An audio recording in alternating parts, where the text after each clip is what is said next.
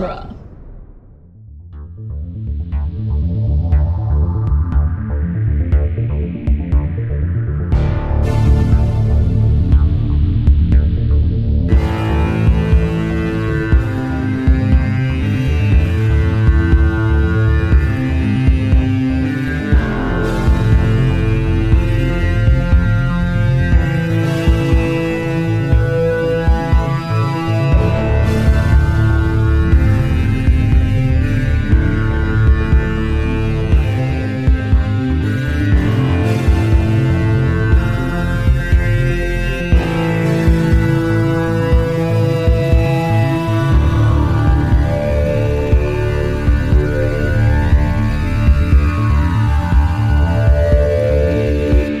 Back to Spider Man Minute, the daily podcast where we analyze and celebrate the movie Spider Man one hair sniffing minute at a time. I'm Zach Luna.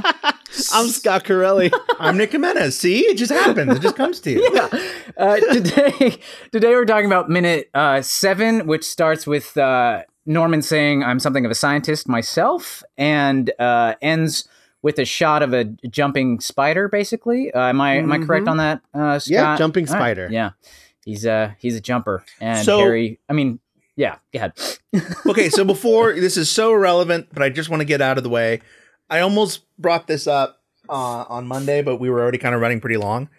So Yeah. Mhm. if you, because we watched these before recording, um, if you look at the frame, the frame that starts this minute, the the extra that's walking past Willem Dafoe, like moving her hair out of her face, Yeah. Mhm. tell me that is not Kat Dennings. it could be. I mean, no. I don't think it couldn't. I matches think up she's. age-wise? I think she's. I think she's too. Yeah, She's she too would be a little kid Yeah. at this point. She would be like eight years old. Um, and I think she's too tall to be Kat Dennings. Okay. Kat Dennings is kind of stout. she's built. She's not a, a tiny, slender, tall person. At any rate, this I don't think it's Kat Dennings, but it's not t- totally implausible that it would be her because she would have been like 18 or something around the time that this came out. You know, Oh, really? yeah, she was born in like 86.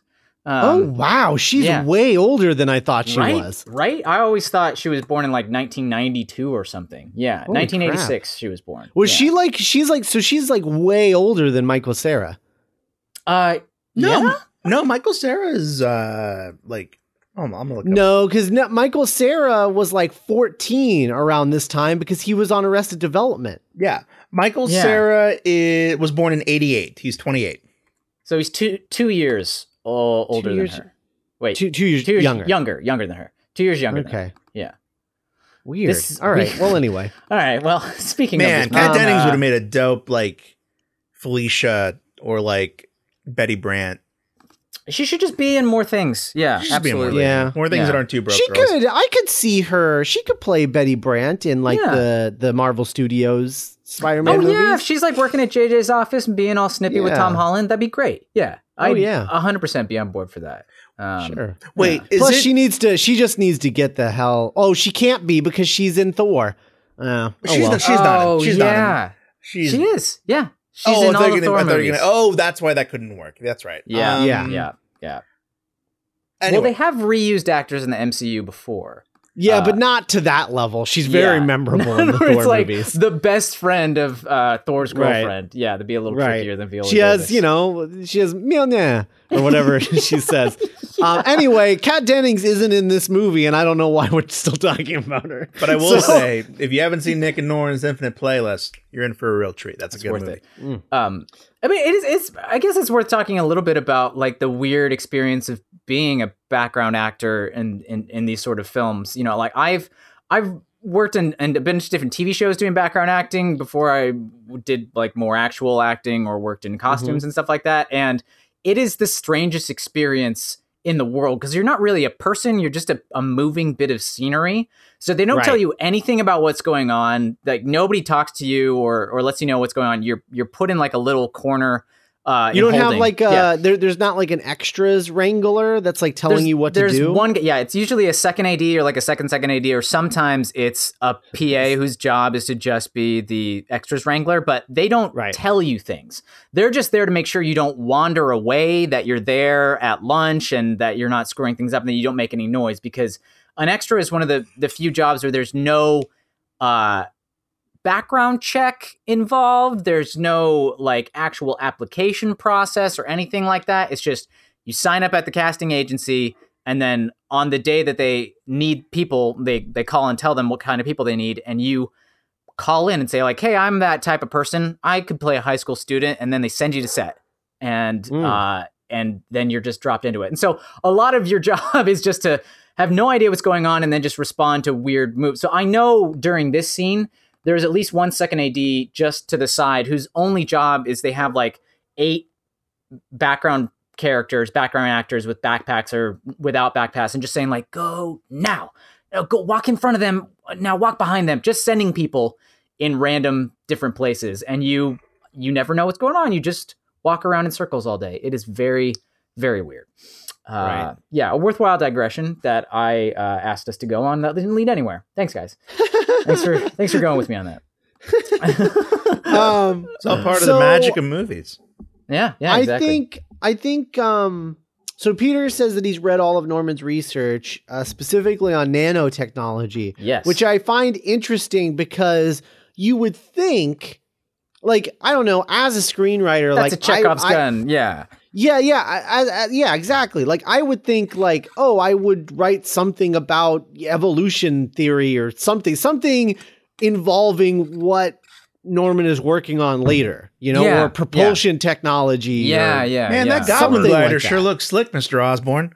Thank you, Thank you. I mean, I mean, something like that. Like, Yeah. why nanotechnology? It's really interesting because then it makes me think, like, okay, so he wrote research on nanotechnology, but is this like an old piece of research? And in which case, has has uh you know Oscorp moved past nanotechnology? Like, Mm. nanotechnology is just a thing that exists in this okay, world. I'm about to do some Yeah. world class pulling stuff out of the air foo, but oh, go for it. Yeah. But Okay. what my what my heart is leading towards is I don't think they would publicly release files on Oscorp unless they were like no longer. It's like when the government releases stuff, like when they published the Yeah. 9/11 commission report, it was like, "Hey, this is kind of done now. It's no longer sensitive information. So we're just going to release this for the sake of public knowledge."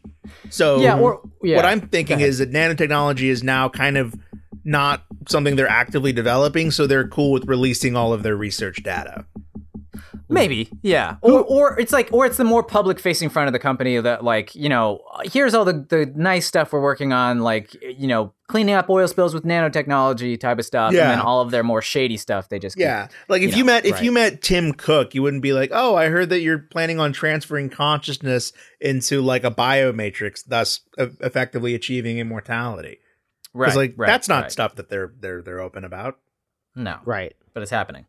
Yeah, but it's happening. Um. Yeah, So so so I need to talk about I need to talk about Harry in this scene because yes, Harry's not talking a lot, but what's really great is like when he says like I read all your research, Harry like looks at him like, "Oh, even I haven't done that." And then and then Norman says that line and you understood it and Harry's dad angst face gets like dialed up to 11. oh, Yeah. it's so good.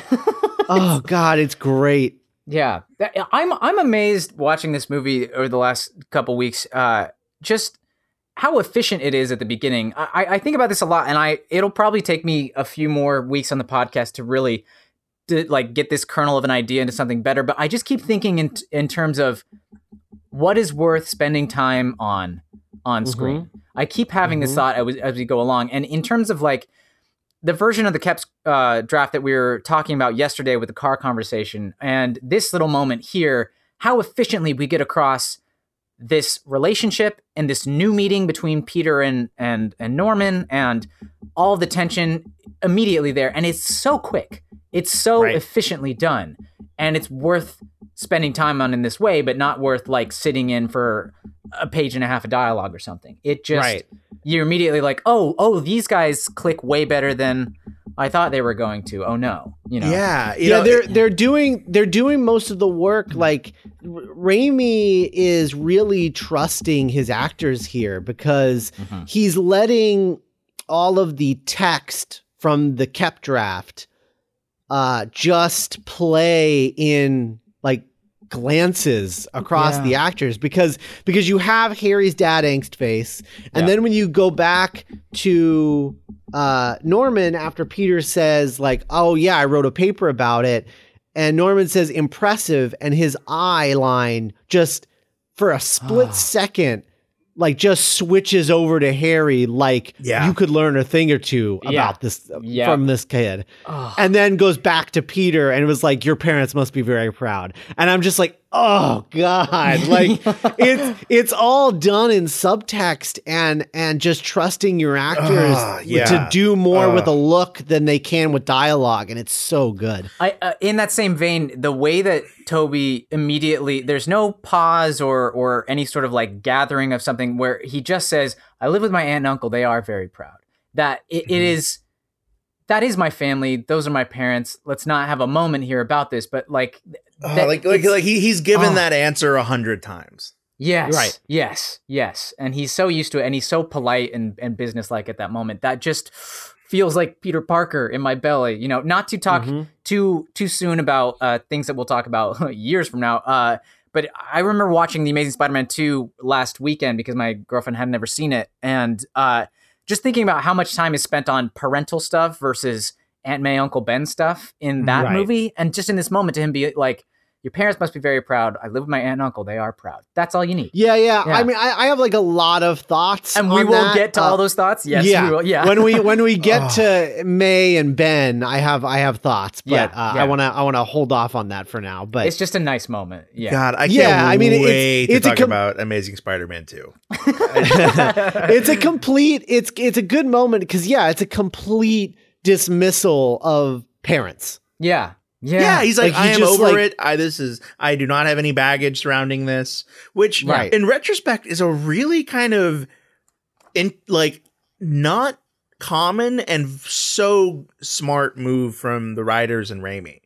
Yeah. mm-hmm. Yeah. So like like you know he is told we don't even his parents aren't a thing. He lives well with his because they and don't they It don't talk that's not right because that's not something that they dealt with at all Yeah. in the comics Yeah. For for several like, years, uh, several decades. yeah i think until like the like the 70s or 80s before we they were like, have, like, oh weird yeah spy like stuff." who are his parents yeah yeah. Yeah, Oh, Um, but like yeah, for the longest situation. time, Mhm. right? For the Yeah. longest time, you just accept that Peter lives with his aunt and uncle, uh, and I it's think just Hey Arnold thing. is a good touchstone there. Yeah, exactly. Yeah. That, like this is his family, and it's it's as uh, legitimate and and uh, close as, as any other like, type of. we like, don't really need to yeah. explain what happened to his his his, his mom and dad.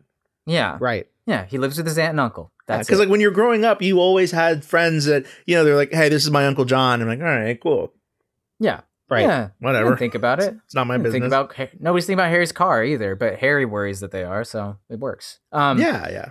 I also wonder too, uh, in in terms of the differences between the Koepp draft and what's going on here, and the trust in the actors and the subtext. I wonder how much is in the rewrites and how much is working with the actors. Because one thing that I've run into a lot in researching the production of this film was that Raimi insisted on having like a fairly long rehearsal period before Yeah. they went into shooting, and I wonder how much of this is like uh, obviously they'd read the earlier drafts and obviously they had that knowledge and baggage of uh, uh, all the different avenues that it went down but like how do we distill this down to the only thing that matters in the scene Right. you know how do we get it all across and part of that's just the rehearsal until they're comfortable with what's going on The rehearsal process, I I feel like movies don't do that enough. yeah Oh, definitely, Um, because I- definitely I agree think- with that. I, I Yeah. think that the rehearsal process is the part that makes the movie tight. yeah Because the thing that I think a lot of directors are always worried about is like, well, if you rehearse your actors too much,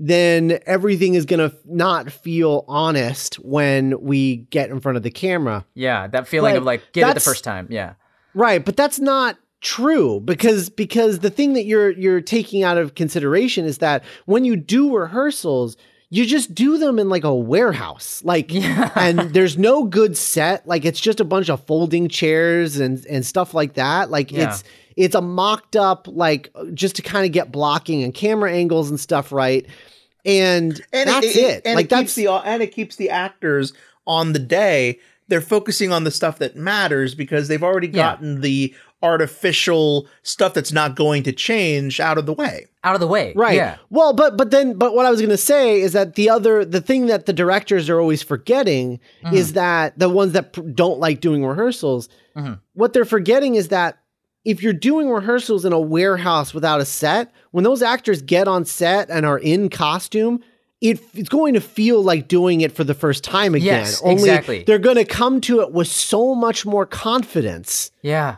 of of the tone of the director's vision like because it's not going to feel like you know their first day on set anymore like Yeah. it's just going to feel Yeah. everyone is going to feel like they're on the same page because everyone before setting foot on state uh, on on set everyone has already been working on the movie for a month now Yeah. Yeah. you know having come from the world of theater, I I uh whenever a play gets to uh something called Tech Week, uh Tech Week is the part of the production where you move into the space and the lights and sound and props The and timing costume. and the cues. Yeah. All- like all we're of- working on that. yeah, all of that is taken care of. And nine time nine plays out of ten that I've been in, the at some point the director will casually remind the or the stage manager will casually remind the actors, "Hey, Tech Week is not for the actors. Like, Right. do you, do your thing, but it's not about you. It's about getting the cues and the lighting and the sound down. So Yeah. it's not about acting. Just just do it. Just do it. Do it like you would do it. But it's not. Tech Week is not for you. It's for them. And Yeah. Mhm. I, I I can't help but see parallels to filming in that regard. You know, Mhm. like when Amy Adams is strapped to a green thing attached to another green thing in Batman v Superman filming. Yeah. It, it, it might be cool if she had rehearsed. I mean, again, like you know, Amy Adams is dope, and Zack Snyder is a Mhm. talented filmmaker. I don't care what anyone says, but Yeah. like, um, it might be cool if she already instead of like, what the f am I doing in this moment? She's like, Right. okay, I've rehearsed this moment in a warehouse, but now I'm attached to this green thing. It's not about Yeah. me, but I already know what to do. Yeah. Right. Yeah. I I had a moment um I don't want to throw a production under the bus or anything like that, so I'm going to not say specifics, but I was working on a a TV, well, I guess not TV. Or I was working on a project that was by a pretty big company with some pretty big actors and I was just standing in on it. So uh, a stand-in um I, I don't know if I've gone over this before in uh, on the podcast yet, but um, a stand-in is an actor that they hire that is the same height and hair color as the main actor, and your job is to because like a tech rehearsal, it takes forever to set up lights and adjust the um, the distance to the camera and when you're trying to figure out what lenses to use and all that. The, you can do a lot of technical stuff where a person just standing there still, not acting. We've So all seen Love Actually, Zach. Oh, but yeah, people. That's it. Yeah, people have seen Love Actually. Yeah, yeah. Not usually naked and screwing around, but like, uh, so my job was to be there on set, you know, uh, standing in place, whatever, and then uh, they rehearse with the cameras until they know what's going on, and then they bring the real actors in to shoot the scene. So Uh-huh. you're on set all day, but your main job is just to stand there. So when the actual take is rolling, you can just be watching. So this actor who I've loved for years and uh, is like a hero of mine stepped in to do his scene and they were doing a couple runs at it and at one point he was looking really frustrated and the director was like uh, what's going on like what do you need you know what's going on and in this like really gruff voice he was just kind of like i don't know man. It seems like we're uh we're focusing on literally everything but the acting right now. And that's kind of kind of pissing me off. And the director was like oh my god you're right. No i know. Like we're, we're doing all these other things. But it was that moment of that like that tension that like difficulty of working on all the other things, but I got when you're of a million other uh, technical things that are going on, it can eclipse the work in the scene, and you need to Uh-huh. feel safe there. And that, like, even on what one of the biggest productions that I've ever been on, sometimes there can be that that it, it falls apart or something like that. And hopefully, your director and your actor have a good enough relationship at that point that you can still find the moment and like focus back in on the the the relationship that you're trying to show on screen and do that. But it was one of those things for me where I just watched it happen and I was like, oh, he literally is saying we're not focusing on the acting at all right now because of the technical stuff. Wow. Um, yeah yeah, with nuts. Um, but so like this, Whereas, but but Yeah. see, if they had done rehearsals, like I don't think he would have felt that way because Right, he would have felt like, oh, we already focused on the acting. We had like a whole two exactly. week boot camp thing of only focusing on the acting. Yeah, because see we were like three takes into this scene, and we were trying to go to a different angle or something, and he didn't think we'd gotten it properly, and we Mhm. were worried about other technical stuff in the background that would allow us to move to the other. You know, we should change angles now, and he was like. None of this is worthwhile if we don't get the scene. So let's get the scene right now. But this would have been easier if we'd done more on this part of production Mhm. before this moment. And That's where he why was just you. yeah. That's why you always start with a master shot because Yeah. then the Yeah. actors get to play through their whole scene, and then everything else they just feel like, okay, yeah, now let's get the other angles. Like you gotta let the actors feel like they play through the whole scene first. yeah. Um, because otherwise, yeah, it's gonna feel like they're not getting any sort of Yeah, focus on because Yeah, we and- experience stories linearly. Yeah. right. But then we have to shoot them piecemeal in weird, Yeah. you know, out of order Right. sequences. Yeah. But but it doesn't. It feels less piecemeal if you get you know the full, full crack cake at it first. Exactly. Yeah. Exactly. Yeah. If I get a full crack Right. at it and then I know where my sort of map is moment to moment, it's easier to drop Mhm. back into those spots than it Yeah. is to be like, Now I'm just doing. n- Yeah. Now I'm just doing this moment, but they're filming my hand. Yeah. I did. So- sorry, uh, one more tiny set. I did a short film once where we were doing an insert on my hand where I was like, I had bullets that I was going to use to shoot somebody, whatever, and you, I, they fell out of my hands and went down this hole in the sink or whatever, the drain hole. Uh, and we spent, I, I think, three hours just shooting inserts of dropping bullets down the sink because we couldn't get to, which was like twice what we'd spent on any of the dialogue scenes that day. And I just remember being like, I'm still in it, still gotta do my whole performance through this dropping this dropping the bullets moment. And it filmmaking's weird, guys. Filmmaking's weird. Uh, uh, so speaking of just standing there, did you guys see the uh, the guy, the the the the driver who's just like Yeah, standing next to the open passenger door, yeah, Well, just like they're having a moment. yep, just guess- waiting for Norman to come back? Yep, let them do it. Let them. Uh, Mhm. all right, this is what I do day in day out. And then I mean, he comes back quick. Yeah. Yeah, Yeah, and then we get what I I don't think we really give this set enough credit, but Well, okay. Before we get to that set, okay. Yeah. Uh, Zach's got to tell us about Willem Dafoe. Oh yeah, we can talk about Willem Dafoe real quick. Uh, All right, yeah. casting of of Willem Dafoe. So, uh, in again, slightly uh, into unsubstantiated rumors about Norman Osborn, the casting process. Um, we do know that at least a couple people were offered the role, uh, which happens a lot when you're initially casting a film where you you send out feelers to some big actors and then they'll turn you down and then you actually you know do the bigger work. But that John Malkovich was one of the first big people considered for uh, the role of of Norman Osborn, which That's I- really that's oh, really interesting yeah. because wasn't he uh he was he was who they were They like for the in Vulture. contract negotiations Yeah. with for Vulture for Yeah. Spider-Man 4, Yeah. right? Yeah, because Yeah. like in in like an interview with him earlier, he was like, nothing about it appealed to me in terms of like the amount of time and effort it would take and the the subject matter I just wasn't down for it. But then clearly, like however many years later, when they're like, oh, we're gonna make a fourth one, uh, he was like, oh, I yeah, okay, maybe on this one. I Um, would like some of that Spider-Man money, please. yeah, can you back up one of those trucks to my house? Um, uh, Nicolas Cage was in some early talks for it, as well as um, oh god damn John it. Travolta. Yeah, uh, oh but my god. Nicolas Cage, Nicolas Cage and James Franco playing father and son might have been the most surreal thing. That's I want that to happen now. Yeah, I like that's- know. that should be the new. Yeah, And whatever. they have to trade yeah, faces again.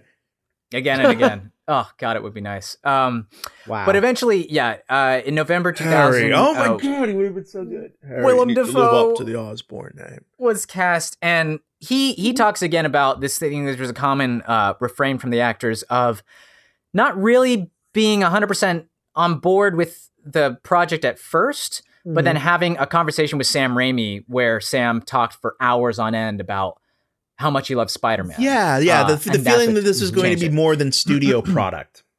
Yeah, Right. yeah, yeah. He said he he was like on the phone with him for like two hours the first time that they that they talked, and he was like, um, the fact that uh, Sam Raimi didn't just see it as like a flash in the pan, like silly entertainment, but that there was a sophisticated drama that spoke to him within the pages of the comics. Uh, Willem Mhm. was like, if he can see that there, I think we can do something good with it, and I, I'm I'd be interested to see what we can do because I want to go deeper with those relationships. So it was a lot of not just like here's the type of project, here's what you'll be doing, but in terms of these are the emotions we get to play with and the cool you know actor things that you can do with it that like he kind of brought him on on board with it. Yeah and, yeah. yeah n- nobody was gonna like go against casting willem dafoe at that point because he's willem dafoe i mean right he's amazing and it sort of Um, adds it, it- it's it's that feeling you get when you see like that tilda swinton is in doctor strange where Yeah. or like you're like oh okay interesting like or like when people see kurt russell at the end of the guardians of the galaxy trailer they're like Yeah, oh right. wow okay like there's a reason Well, and, and- yeah and yeah the thing that I like about about Willem Dafoe's look here is because Mhm. okay, so we have had, I I guess, I guess two Norman Yeah. Osborns, but like in in this in this particular case, like what what I find Mhm. is interesting about their take on Norman Osborn is that I feel like they knew that they weren't going to do the Goblin mask, and Yeah. so they they they felt like, well, if we cast Willem Dafoe, his face is already sort of the Goblin mask, you know, yeah because it's because it's very it's very like you know he has a very distinct Uh-huh. face. It's got a lot of points and ridges to it, and yeah and it's very expressive. He's got a very expressive, like large mouth, and like it Yeah. makes all of the scenes where he's speaking to himself as the goblin really pop yeah because he can kind of like move his face into the form of something that resembles the goblin mask from the comics. yeah He's got like a he's got like a Jim Carrey rubber face in he does way. he's so uh, the the isolation of the muscle groups or whatever whatever it is that he's doing is crazy I, I i know we'll talk a lot more about this when we actually get to the scenes with a the goblin suit and b the the mirror scene you know with with the when he's actually doing these things uh but the the actual the um the, the rehearsal process for those was another thing that like dafoe um advised on was that like oh if we can get just that set together with the mirror in the room and have like closed rehearsals in the space where we can play around with the mirror and like what time he's which person like we can play around with the scene and build it from there that like you cast a person like Willem Dafoe who you know was huge in experimental theater in New York and the Wooster group and things like that and who was had been in huge projects before that was like as guaranteed a oh this is a good actor who can do interesting things as you can get that he will change the tenor of the whole thing like we talked about how Franco um adjusted his own approach to his character based on the fact that Willem Dafoe was playing his father. You know, we get the fact that right. the approach to the um the rehearsal process was informed by by theater in some in some respects. And it, Mhm. it's it- when you cast an actor, you're not just casting them to be there on the day, you're casting them to be a collaborator, at least ideally. And uh and Willem Dafoe was definitely one uh for Sam Raimi in this film. So I'm glad he was there, man. He's great. Mm-hmm. Um No, uh, yeah. I mean, I mean, he's he's great. And speaking of um, Norman Osborn, so I talked about yesterday how his first appearance in the comics is a little complicated. yeah. There's a little drama behind it. Um, so the Green Goblin was first introduced in Amazing Spider-Man number 14, which was July of 1964. Mhm. And then the man who was the Green Goblin was introduced in issue 23 uh, in April of the following year, 1965. Wow. And so you saw the man, but you didn't see his face. They were like keeping his identity hidden. And this was still in the Ditko issues. Now, Ditko actually left because of Norman Osborn.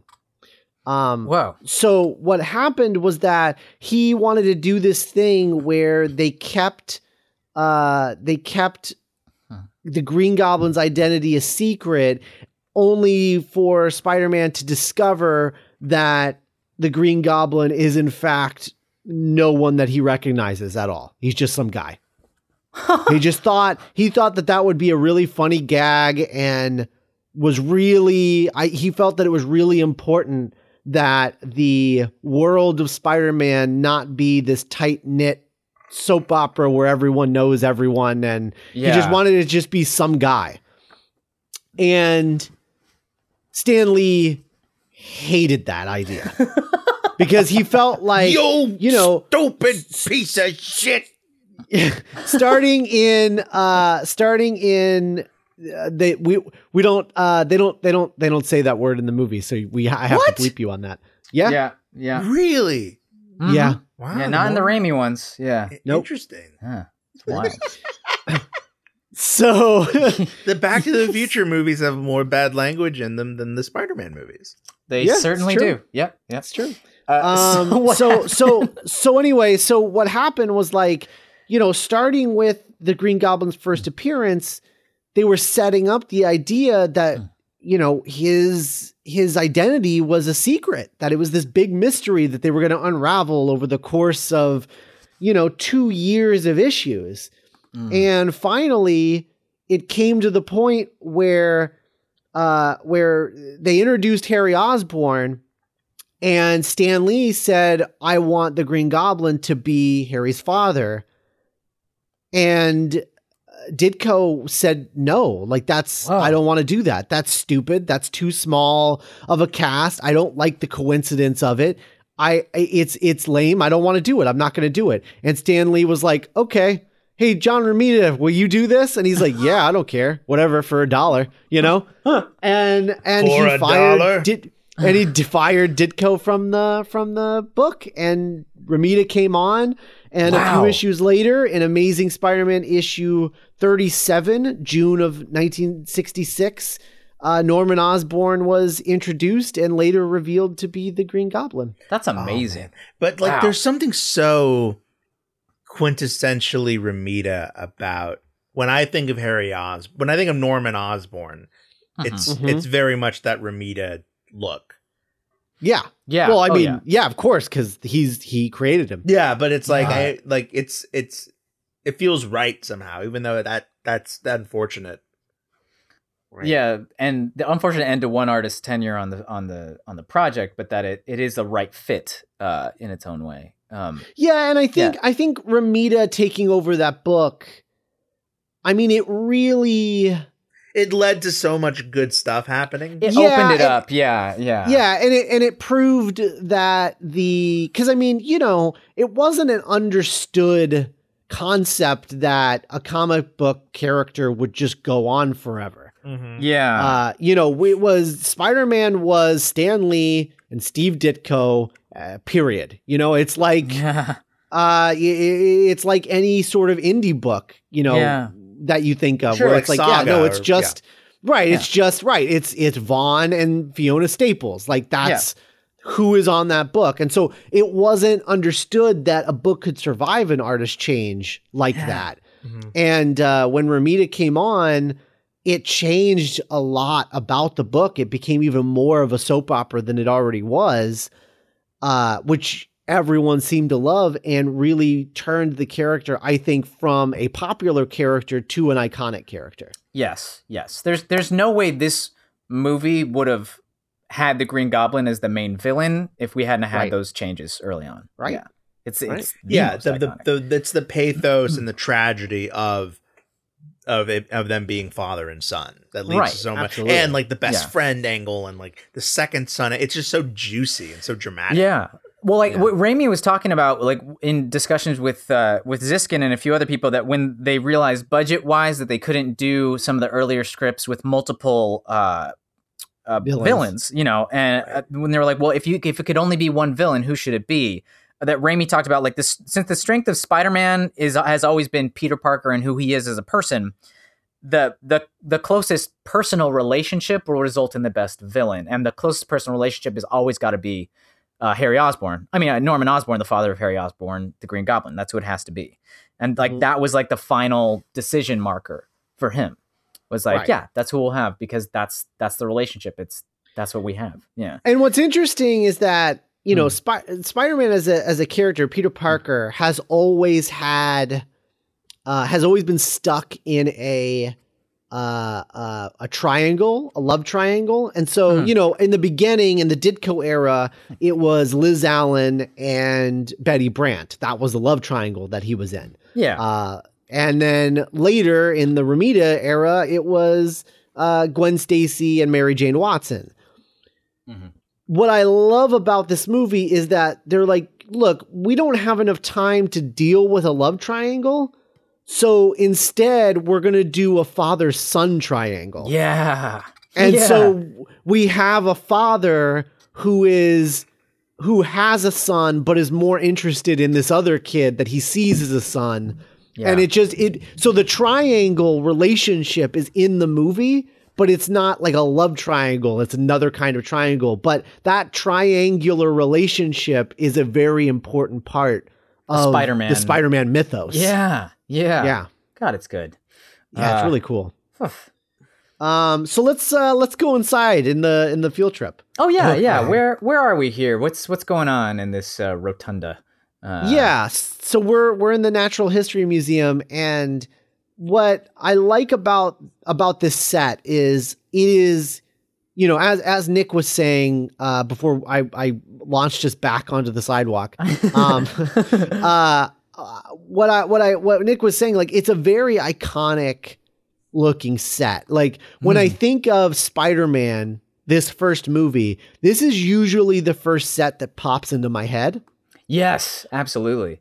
And and yeah, so it's this rotunda area in the Natural uh, History Museum. Now, what's great about this is that in the center of this room, so they moved all of the other artifacts that were that was in this room out of the room, like into their storage or whatever, for the day or two that they were shooting in here. Hmm. But there was one statue that couldn't be moved because it was so old and so important. And I forget what which statue it was. I don't remember if the book mentioned exactly what it was. The Ten but it was one that Yeah, there sure. was one where they were they were uncomfortable moving this piece out of this room. They're like, this is the only problem. Like you can shoot here, but like there's we can't move this. So what they did was they wrapped it in layers of protective like bubble wrap and plastic and all these things they put a they they made like a foam case that went around it they did all of this stuff and then they built this microscope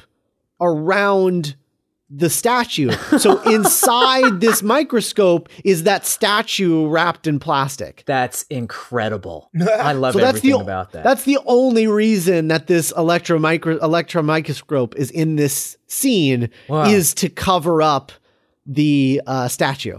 but they would awesome. they sh- they must have known kn- known early enough in the process that they're like, well, we we can weave that into the Yeah. script here. Yeah. Oh yeah, no, Oh, absolutely. wow. Because I mean, you know, you go you go location, Location scouting, scouting, early in pre-production, Yeah. so that you can de- so that the you know the set builders and everybody can design all this stuff well in advance. So, Yeah.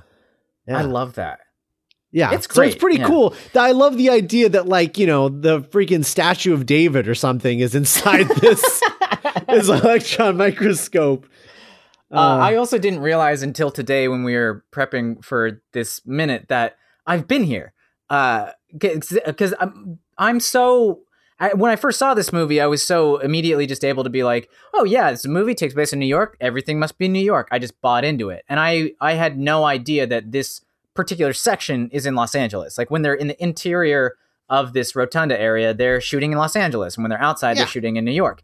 Um, and so it never would have occurred to me that this pivotal part of the of the of the movie where we will tomorrow i guess see super spiders and where this big microscope is like that's a place i've walked through in the natural history museum like that all, all of a sudden i feel like uh, interesting like new feelings about memories i have visiting museums because i already love them but i'm like oh my god i was where i was where he got bitten i stood there you know? That's awesome. oh that's really cool Ah, wow. It's great. It's a great looking space. And it allows them to do that sort of like walk and talk thing around while, you know, the um while people are giving presentations or whatnot. Because I Absolutely. ah, I don't know. This is just a just a really good use of space and really good like um way of working around your problems. Which I, I guess is like where a a lot of the most creative moments in movies come from is like, how do we solve this thing that's in our way here? Oh, I guess we'll, you know, turn it into an asset instead of a, a liability. right. Um, yeah. I love Peter pointing out that this is the the most advanced electron microscope on the eastern seaboard, and then Harry's response, "Wow." It's, it's, it's kind of their friendship in a nutshell. Yeah. He's like, this is this is the token I pay uh, at this moment to to It- upkeep my relationship. with it's actually i mean uh, to, you know talking about not to bring up nick and i's other show again but Uh-huh. it's it's sort of a similar relationship to doc and marty with with Yeah. harry being marty and peter being doc of just like It's great, Doc. that that sort of that element of like okay whatever you say peter like Yeah. right, right on, man. You're the Doc. yeah yeah right exactly Uh, um and we do have that. the moment that I, I referenced in the opening where Flash That's so creepy He's so creepy. He like leans right in and sniffs Mary Mary Jane's hair. It's, and Mary, it's like the yeah, oh god, like you know that she's there. She has her own reasons for being in her relationship, I'm sure. But like that is the moment that I I don't think the later portions of this film would work if we didn't have a couple of these little moments of her own agency being like this doesn't feel right. This thing I'm in right now Mhm. like Yeah. that we Mhm. we even in a little cutaway moment to flashing his sunglasses down the front of his shirt uh like this come on not here thing and and then peter just Uh, yeah, yeah like, can't- Yeah. like can't look sees at- it, sees she's- it, it's wrong, uh, but he's like, I have no power. I yeah can do Yeah. nothing Yeah. to stop this. well and, and, she and then- sees him seeing it yeah right and there's that that look of sort of like shame on her face of just like Oh, you're not as cool. I'm not as like I'm. You saw me at being weak and vulnerable, and Well, Yeah. not not just that, but it sort of seems like there there's a there's like a a thing that happens where she's like almost becomes well, it's like a realization for us, the audience, that she is self-aware, that she knows Yeah. that that she doesn't belong with this guy, and that she's actually kind of embarrassed to be seen with him. Yeah. Weirdly, because Yeah. it's not she's not being honest with herself. it's you like know? empathy and a weird kind of understanding between them. yeah, it's an important moment I, I i i'm just trying to think of like in um my own experiences i remember in in college once i um i had a talk where like you you become friends with somebody and then like uh you're just surface friends with them and then you become much closer friends later and then you talk about like hey when i first met you this or this was happening i remember talking to a friend of mine um uh about uh, a relationship she'd been in that she was uncomfortable with when we were like freshmen in college. And like in our senior year, we were talking about like this, this, and that, and oh, we're such good friends now. And she said, one of the one of the reasons I thought you were a good person was I remember when that guy I was dating freshman year said something really inappropriate um, about me in our little group of friends, and everybody laughed except you. And that that you weren't willing to give him that sort of like social, I don't know what it is, that that um that reflexive like Ex- yeah, that Yeah. acceptance. yeah, it's like yeah, this is fine or whatever. I, she's like, you're the only person who who thought it was you know not worth like soothing his ego at that moment. Uh, that, that you Mhm. thought it was bad, and I didn't even remember that interaction. But that was like what put me in a in a column of her as like, oh, I'll, you know, like he he's he's a person I, I'm I'm safer around, you know, than the people that Mhm. like encourage this behavior. And it was like such a small thing, but like that the way she saw it was so much bigger than the way I had seen it. Where I was, I was probably just in like, "Duh, that's a dumb thing to say, man. You know, like I don't Right. even know if I was specifically about protecting her feelings at that moment. I was probably just like, oh, that's dumb. But how much more that meant to her at that moment was like right. one of those moments where you're like, oh yeah, I do see the world in different ways because I'm not paying attention to the things other people paying attention to. And so like that moment, only watching it this time through for the um for the podcast really stuck out to me. I was like, oh yeah, like that. We need that early on, Yeah. um, for it to work. Yeah, Absolutely. it's just efficient. Um, yeah, So I have I have another thing, uh, but I I it it still applies to tomorrow's minute, so Yeah. I'm gonna I'm gonna hold off on it. I think that's all I have for this minute. yeah, me too. Yeah, let's I do it. Yeah. All Okay. right. well, uh, you can uh, go check out the uh, other podcast that we have at Dueling Genre. Go to duelinggenre.com and check it out. We are the first of a uh, summer full of movies by minute premieres coming to duelinggenre.com. Uh, we're launching now. Next month, we have uh, Ferris Bueller's Minute Off. Um, is premiering in June. Uh, Teenage Mutant Ninja Turtles Minute uh, is coming in July.